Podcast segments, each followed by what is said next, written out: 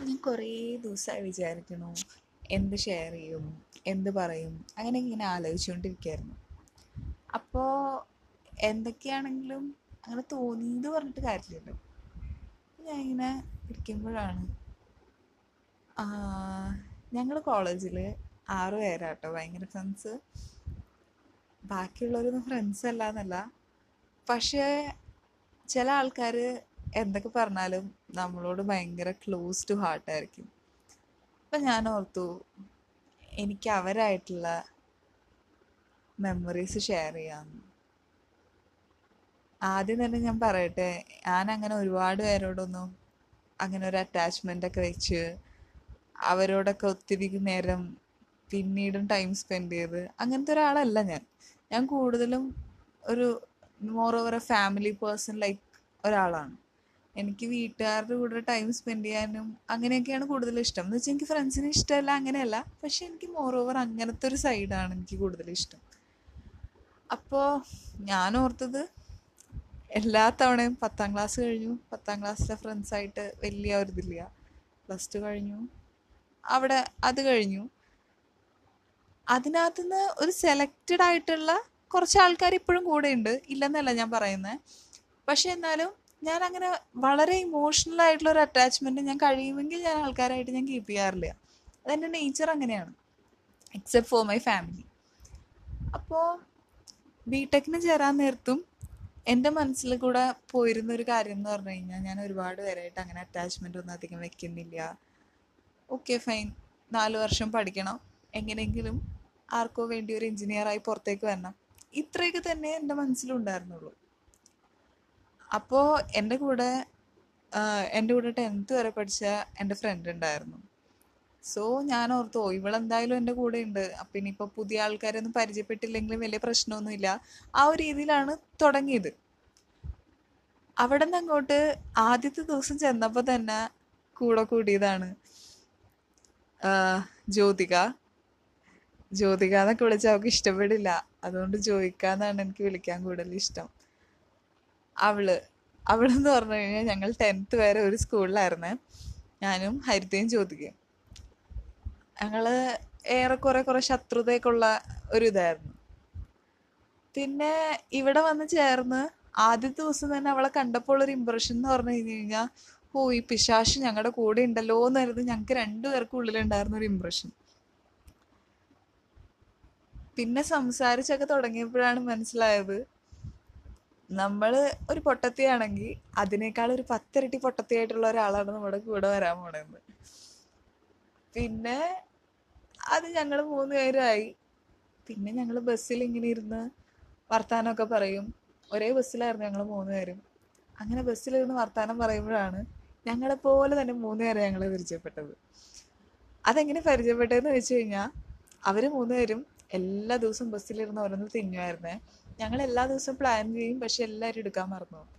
അവരെല്ലാ ദിവസവും biscuit chips അങ്ങനെ ഓരോ സാധനങ്ങളൊക്കെ ഇങ്ങനെ ഇരുന്ന് കഴിക്കുമായിരുന്നു അപ്പം അങ്ങനെ അവരെ പരിചയപ്പെട്ട് കഴിഞ്ഞപ്പോഴാണ് ഇവർ കൊള്ളാലോ നമ്മളെപ്പോലെ ഒരു വൈബൊക്കെ ഉണ്ട്. അത്യാവശ്യം ഫുഡൊക്കെ കഴിക്കാനൊക്കെ ഇഷ്ടമുള്ള ആൾക്കാരാണ്. അപ്പോൾ ശരിക്കും ഞങ്ങൾ ഫസ്റ്റ് ഒരു ഇൻസ്റ്റന്റിൽ അട്രാക്ട് ചെയ്ത് അതായത് ഞങ്ങളെ മൂന്നുപേരെയും വേറൊരു ബഞ്ച് ഓഫ് ത്രീ പീപ്പിൾ അവരെ എങ്ങനെയാണ് ഞങ്ങളെ അട്രാക്റ്റഡ് ആയെന്ന് വെച്ചാൽ ഫസ്റ്റ് തിങ് ഇസ് ഫുഡ് ഫുഡിൽ കൂടെ പരിചയപ്പെട്ടതാണ്. അങ്ങനെ കിട്ടിയതാണ് കൃഷ്ണപ്രിയ എൽസ മഞ്ജു.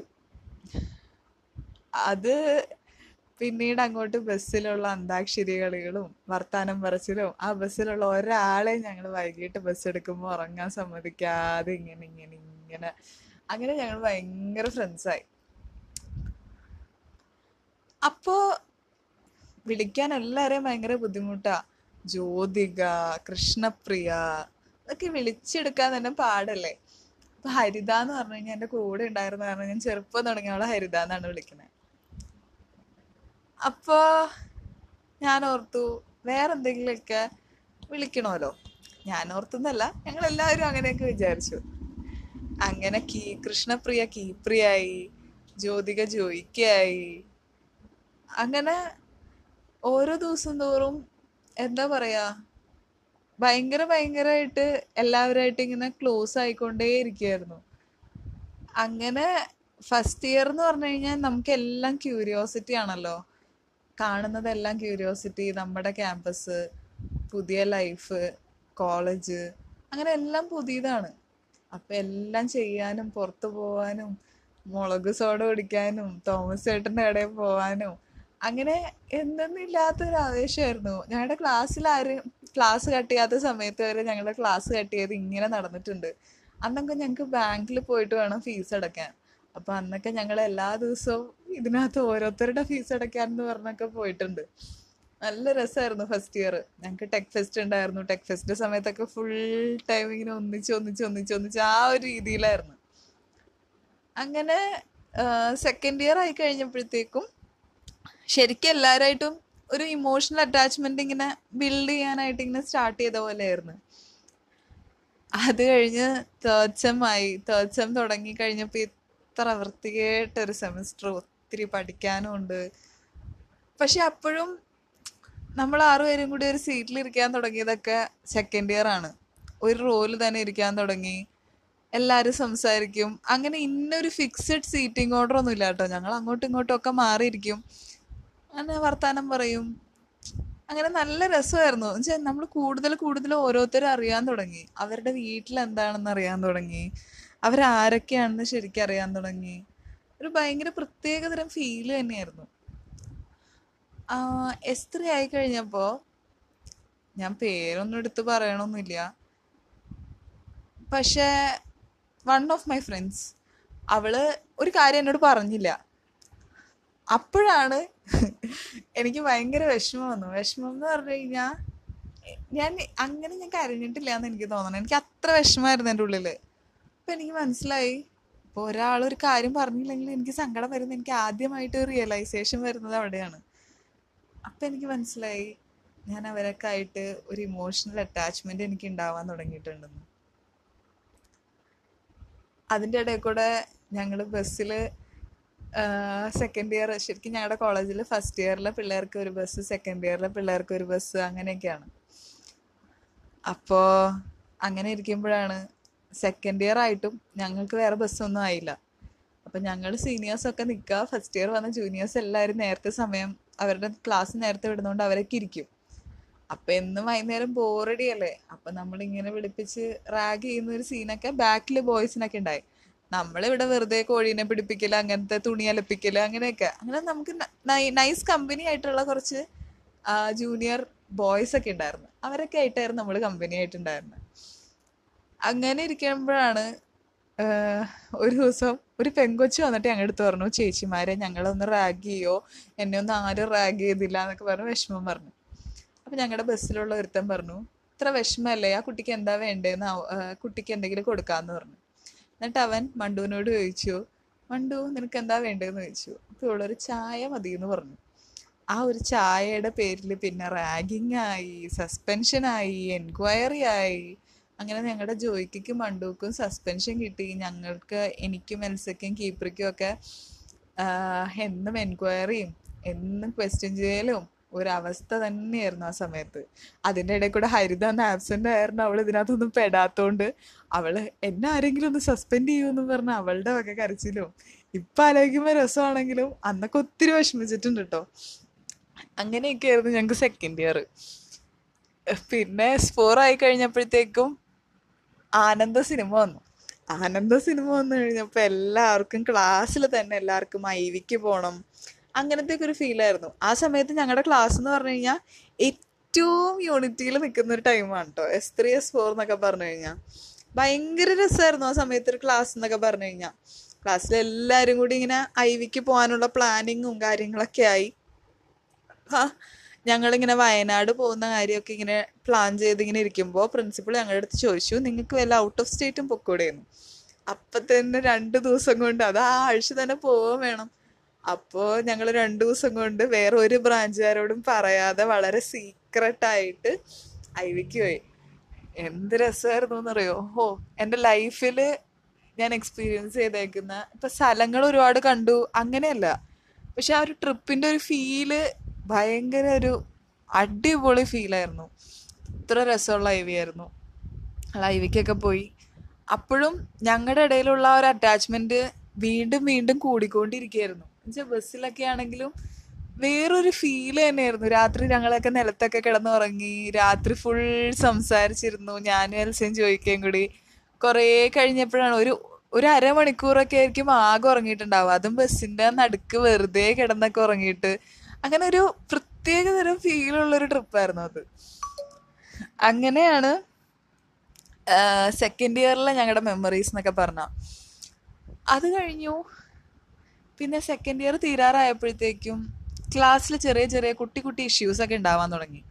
അങ്ങനെ ഇഷ്യൂസ് ഉണ്ടായി തുടങ്ങി കഴിഞ്ഞപ്പോഴത്തേക്കും ഞങ്ങൾ തമ്മിലുള്ള ഒരു അറ്റാച്ച്മെന്റ് ഇങ്ങനെ കൂടിക്കൊണ്ടിരുന്നു. വെച്ചാൽ ഓരോ പ്രശ്നങ്ങൾ ഉണ്ടാകുമ്പോഴത്തേക്കും ആണല്ലോ നമ്മൾ തമ്മിൽ ഉള്ള ഒരു അറ്റാച്ച്മെന്റ് ഇങ്ങനെ കൂടിക്കൂടി വരാം. അങ്ങനെ തേർഡ് ഇയറിന്റെ തുടക്കമൊക്കെ ആയി കഴിഞ്ഞപ്പോഴത്തേക്കും എസ്പെഷ്യലി അത് എന്റെ അടുത്തായിരുന്നു ആ പ്രശ്നം എന്നുള്ളത് കൊണ്ട് തന്നെ എനിക്ക് ക്ലാസ്സിൽ പോകാനേ ഇഷ്ടമുണ്ടായില്ല കേട്ടോ തേർഡ് ഇയർ എന്ന് വെച്ചാൽ എനിക്ക് ഭയങ്കര വിഷമമായിപ്പോയി. എന്ന് വെച്ചാൽ ഞാനത് ഞാൻ അറിഞ്ഞിട്ടുള്ളൊരു കാര്യത്തിനായിരുന്നില്ല അത് വന്നേന്നുള്ളതുകൊണ്ടാണ് എനിക്ക് അത്ര വിഷമമായി പോയത് പക്ഷെ എപ്പോഴും ഇവരുണ്ടല്ലോ എന്നുള്ളൊരു ഇതുകൊണ്ടാണ് ഇവരുള്ളത് കൊണ്ടാണ് എനിക്ക് അന്നേരം അവിടെ പഠിക്കാൻ പറ്റുന്നത് എനിക്ക് അത്ര വിഷമമായിരുന്നു. അത് കഴിഞ്ഞു തേർഡ് ഇയർ ഒക്കെ ആയി. തേർഡ് ഇയറിൽ അങ്ങനെ പ്രത്യേകിച്ച് വലിയ സംഭവ വികാസങ്ങളൊന്നും ഉണ്ടായില്ല. കാരണം ഫസ്റ്റ് ഇയറും സെക്കൻഡ് ഇയറും കാണുന്ന ആ ഒരു എനർജി ഒക്കെ അപ്പം തന്നെ ഉണ്ടാവുള്ളൂ. തേർഡ് ഇയർ ഫോർത്ത് ഇയർ ഒക്കെ ആകുമ്പോഴത്തേക്ക് ഒരു മടുപ്പാണ് മൊത്തത്തിൽ ഇപ്പോൾ അങ്ങനെ ഇരിക്കുമ്പോഴാണ്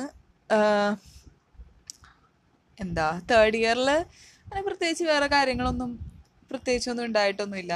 പിന്നെ ഇതിന്റെ ഇടയ്ക്ക് ഞാൻ പറയാൻ മറന്നു കേട്ടോ. ഫസ്റ്റ് സെം മുതൽ സിക്സ്ത് സെം വരെ എന്നെ ഇരുത്തി പഠിപ്പിച്ച് എന്നെ ഇത്രയെങ്കിലും ആക്കിയെടുത്ത ഒരു വ്യക്തിയാണ് പണ്ട് അവൾ വീട്ടിൽ നിന്ന് പഠിച്ചുകൊണ്ട് വരുന്നതുകൊണ്ടും അവൾ എന്നെ പറ്റി അവൾ എന്നെ ഇരുത്തി പഠിപ്പിക്കുന്നത് കൊണ്ട് മാത്രമാണ് ഞാൻ എഞ്ചിനീയർ ആയത്. കടപ്പാടൊന്നും പറയുന്നില്ല പക്ഷെ എന്നാലും അവളാണ് അവളാണ് എന്നെ ഇൻസ്പയർ ചെയ്തേക്കണതും അവളാണ് എന്റെ കൂടെ ഉണ്ടായേക്കണതും. എന്താ പറയാ? അത് നന്ദിയിലൊന്നും ഒതുക്കാൻ പറ്റിയ കാര്യങ്ങളൊന്നുമല്ല. അത്രയ്ക്ക് ഒരു ഇമോഷണൽ അറ്റാച്ച്മെന്റ് തന്നെയാണ്.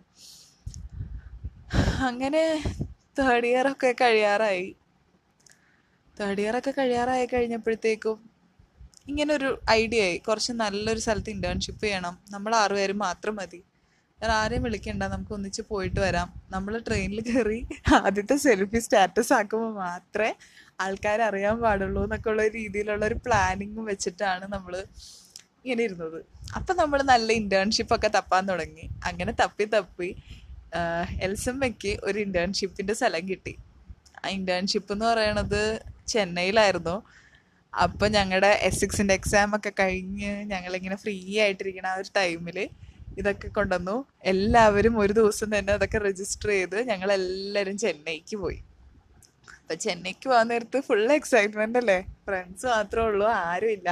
ലൈഫിൽ ആദ്യമായിട്ട് വീട്ടുകാരും ടീച്ചേഴ്സും അങ്ങനെ ആരും എൽഡേഴ്സ് ആരും ഇല്ലാതെ നമ്മൾ തന്നെ ഓർഗനൈസ് ചെയ്ത് പോകുന്ന ആദ്യത്തെ ട്രിപ്പ് അത് ഞങ്ങൾ തന്നെ ഹോസ്റ്റലൊക്കെ വിളിച്ച് നേരത്തെ ബുക്കൊക്കെ ചെയ്തൊക്കെ വെച്ചിട്ടുണ്ടായിരുന്നു. അവിടെ എത്തിക്കഴിഞ്ഞ് കഴിഞ്ഞപ്പോൾ ഞങ്ങളെ പിക്ക് ചെയ്യാനായിട്ട് എൽസയുടെ ചേട്ടൻ വന്നിട്ടുണ്ടായിരുന്നേ. അപ്പം ഞങ്ങൾ എൽസയുടെ ചേട്ടന്റെ കൂടെ ഇങ്ങനെ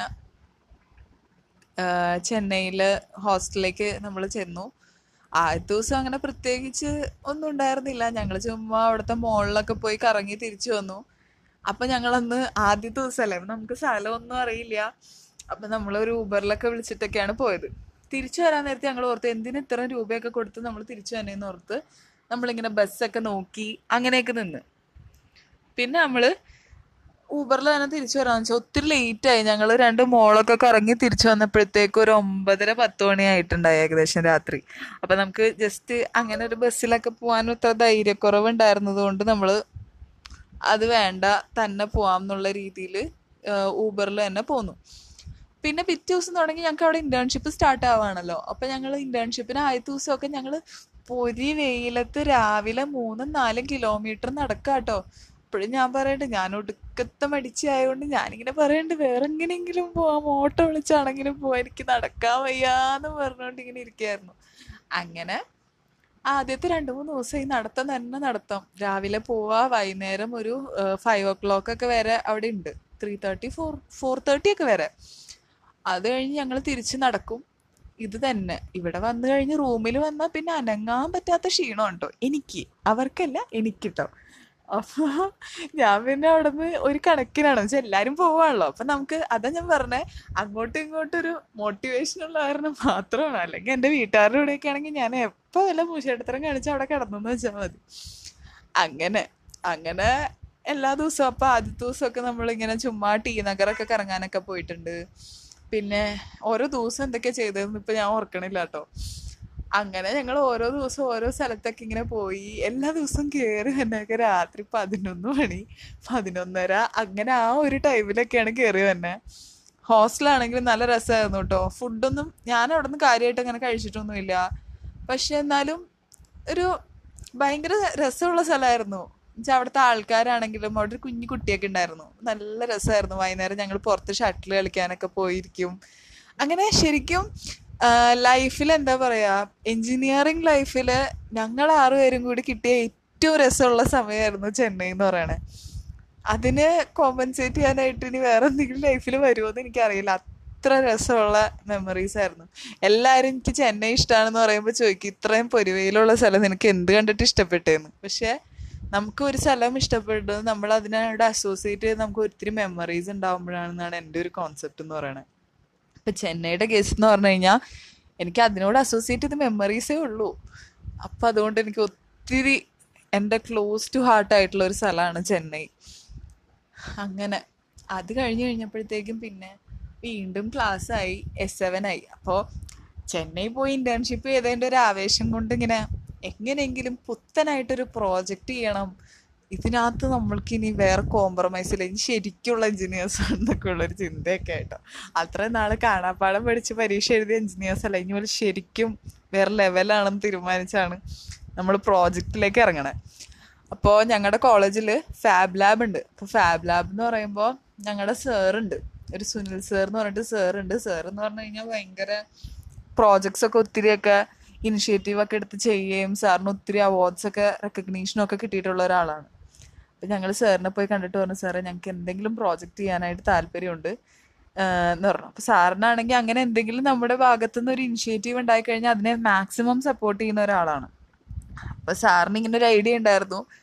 ഒരു ഡിവൈസ് ഉണ്ടാക്കാം like an integrated medical device എല്ലാ ഫെസിലിറ്റീസും തരാൻ പറ്റുന്ന ഒരു ഡിവൈസ് അങ്ങനെയൊക്കെ. അപ്പോൾ ഇത് കേട്ട മതി കേൾക്കാത്ത മതി എന്ന് വെച്ചാൽ നമുക്ക് ഈ ഒരു എഞ്ചിനീയർ ആവാനുള്ള ഒരു ആവേശമായിരുന്നല്ലോ. തേർഡ് ഇയർ ഒക്കെ കഴിഞ്ഞപ്പോഴത്തേക്കും. അതെടുത്ത് തലയിലേക്ക് വെച്ചു. അതെടുത്ത് തലയിൽ വെച്ച് കഴിഞ്ഞപ്പോഴാണ് മനസ്സിലായത് അതിനകത്തൊരു ഹാർഡ്വെയർ പോയിട്ട് ഒരു തേങ്ങ പോലും ഇല്ല. കുറച്ച് സോഫ്റ്റ്വെയർ ആണ് ഉള്ളത് നന്നായിട്ട്. അതാണെങ്കിലോ ആർക്ക് ചെയ്യാൻ അറിഞ്ഞിട്ട് അങ്ങനെ ആ പ്രോജക്റ്റ് ഞങ്ങളുടെ തലയിലായി ലിറ്ററലി എന്ന് പറയുന്നതായിരിക്കും സത്യം. അപ്പോഴും എനിക്ക് തോന്നുന്നു ഞങ്ങൾ ആറുപേരല്ല വേറെ ആരെങ്കിലും ഒക്കെ ആണെങ്കിൽ അങ്ങോട്ടും ഇങ്ങോട്ടും ചീത്ത പറഞ്ഞതിന് എന്നേ തല്ലി പിരിഞ്ഞിട്ടുണ്ടാവും അറിയോ അത്ര ബാധ്യതയായിരുന്നു ആ പ്രോജക്റ്റ് അങ്ങോട്ട് വെച്ചാൽ ഇത് തന്നെ ഞങ്ങളുടെ ഫൈനൽ ഇയർ പ്രോജക്റ്റും കൂടി ആയി കഴിഞ്ഞപ്പോഴത്തേക്കും എന്താ ചെയ്യേണ്ടതെന്ന് അറിയാൻ പാടില്ലാത്തൊരവസ്ഥയായിരുന്നു.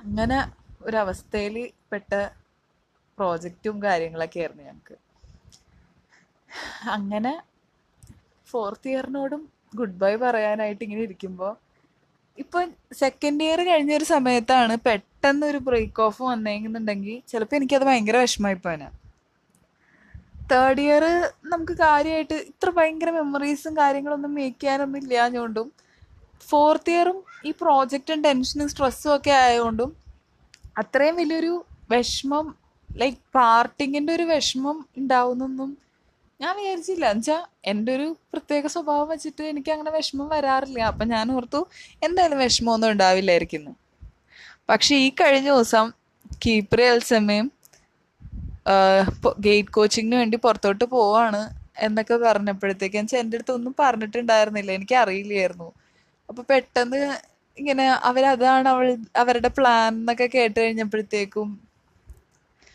അവർ പെട്ടെന്ന് പോവാണല്ലോ എന്ന് പറഞ്ഞപ്പോ അറിഞ്ഞൂടാ എനിക്ക് പറയാനായിട്ട്. ഭയങ്കര ഒരു എന്താ പറയാ നെഞ്ചിന്റെ അകത്തേക്ക് ഒരു കല്ലെടുത്ത് വെച്ച ഫീലിംഗ് ആയിരുന്നു. അത്ര വിഷമമായിരുന്നു. അങ്ങനെ അങ്ങനെ എല്ലാവരും എല്ലാവരുടെ ഓരോ വഴിക്കൊക്കെ പോവാണ്. അവർ രണ്ടുപേരും ഗേറ്റ് കോച്ചിങ് ഞാനും ജോയിക്കയും ഇൻഫോസിസിലാണ് ഞങ്ങൾക്ക് രണ്ടുപേർക്കും പ്ലേസ്മെന്റ് കിട്ടിയേക്കണേ. അപ്പോൾ ഞങ്ങളും പോവും. മണ്ടുവിനും ഹരിതയ്ക്കും യു എസ് ടി ആണ്. അവരും കുറച്ച് നാൾ കഴിഞ്ഞാൽ അവരുടെ ജോബും കാര്യങ്ങളൊക്കെ ആയിട്ട് ബിസി ആവും. പക്ഷേ എത്ര എത്ര നാൾ കഴിഞ്ഞാലും ഓ മൈ ഗോഡ് എത്ര നാൾ കഴിഞ്ഞാലും ഇത് ഉണ്ടാവണം എന്ന് ആത്മാർത്ഥമായിട്ട് ആഗ്രഹിക്കണ ചില കാര്യങ്ങൾ ഉണ്ടാവില്ലേ അതിലൊരു കാര്യം തന്നെയാണ് ഹാഫ് എ ഡസൻ. ഇപ്പോഴാണ് കേട്ടോ ഞാൻ പേര് പറയണേ. ഞങ്ങളെല്ലാവരും ഹാഫ് എഡസ് എന്നാണ് വിളിക്കണത് ഞങ്ങളായിട്ടിട്ട പേരൊന്നുമല്ല. തല്ലുകൂടി കഴിഞ്ഞപ്പോൾ ആൾക്കാർ വിളിച്ച പേരാണ് half a dozen half a dozen dozen bitches literally അങ്ങനെയാണ് ആൾക്കാർ ഞങ്ങളെ വിളിച്ചത്. അതിനുശേഷം ഞങ്ങൾ ഒഫീഷ്യലി ഹാഫ് എ ഡസൻ ആയി. ആ half a dozen officially forever എന്നും ഹാഫ് എ ഡസൻ ആയിട്ടിരിക്കട്ടെ. ഇത് എല്ലാവരും ഒന്നും കേട്ട് കഴിഞ്ഞാൽ എല്ലാവർക്കും ഇഷ്ടപ്പെടുമൊന്നുമില്ല കാരണം അവർ ഒരാളുടെ മെമ്മറീസ് എപ്പോഴും അല്ലെങ്കിൽ അയാളുടെ ഫീലിങ്സ് എപ്പോഴും അയാളോളം ആസ്വദിക്കാൻ പറ്റുന്ന വേറെ ആരും ഉണ്ടാവില്ല. Half a dozen is an emotion അത് അത് ആ ഇമോഷൻ ഫീൽ ചെയ്യണമെങ്കിൽ നമ്മൾ ആ ഹാഫ് എ ഡസൻ ആണെങ്കിലല്ലേ നമുക്ക് ഫീൽ ചെയ്യത്തുള്ളൂ. എനിക്കറിയില്ല. അപ്പോൾ ഭയങ്കര ലെങ്തിയാണ് ഒത്തിരി സംസാരിച്ച് വെറുപ്പിച്ചു എന്നറിയാം. പക്ഷെ എനിക്ക് ഹാഫ് എ പറ്റി പറഞ്ഞു തുടങ്ങി കഴിഞ്ഞാൽ കുറേ ഉണ്ട് ഇപ്പൊ ഞാൻ എന്റെ കയ്യിൽ എന്റെ മനസ്സിലുള്ള കാര്യത്തിന്റെ ഒരു നാലിലൊന്ന് പോലും ഞാൻ പറഞ്ഞിട്ടുണ്ടാവില്ല. അത്രയ്ക്ക് അത്രയ്ക്ക് അത്രയ്ക്ക് അത്രയ്ക്ക് അത്രയ്ക്ക് എനിക്ക് ഇഷ്ടമാണ് എല്ലാവരെയും ഞാൻ കുറേ കുറേ മിസ് ചെയ്യും. ഞാൻ ആദ്യമായിട്ടാട്ടോ അംഗീകരിക്കണേ. അല്ലെങ്കിൽ ഞാൻ അംഗീകരിക്കാറില്ല. എല്ലാവരെയും കുറേ മിസ് ചെയ്യും. എല്ലാവർക്കും എല്ലാവരും എന്നെ ഓർക്കണം. എല്ലാവരും എന്നെ വിളിക്കണം. ഞാൻ വിളിച്ചില്ലെങ്കിലും എല്ലാവരും എന്നെ വിളിക്കുമായിരിക്കും എന്നൊരു വിശ്വാസത്തിൽ തൽക്കാലത്തേക്ക് വൈൻഡപ്പ് ചെയ്യാണ്. ദിസ് ഇസ് മീ ദർശന എന്ന് ഞാൻ പറയുന്നില്ല. ഹാഫ് എ ഡസന്റെ കാര്യമല്ലേ പറഞ്ഞുകൊണ്ടിരുന്നത് അപ്പൊ this is me Dashu Dashu എന്നാട്ടോ എന്നെ വിളിക്കണേ. Dashu signing off tata.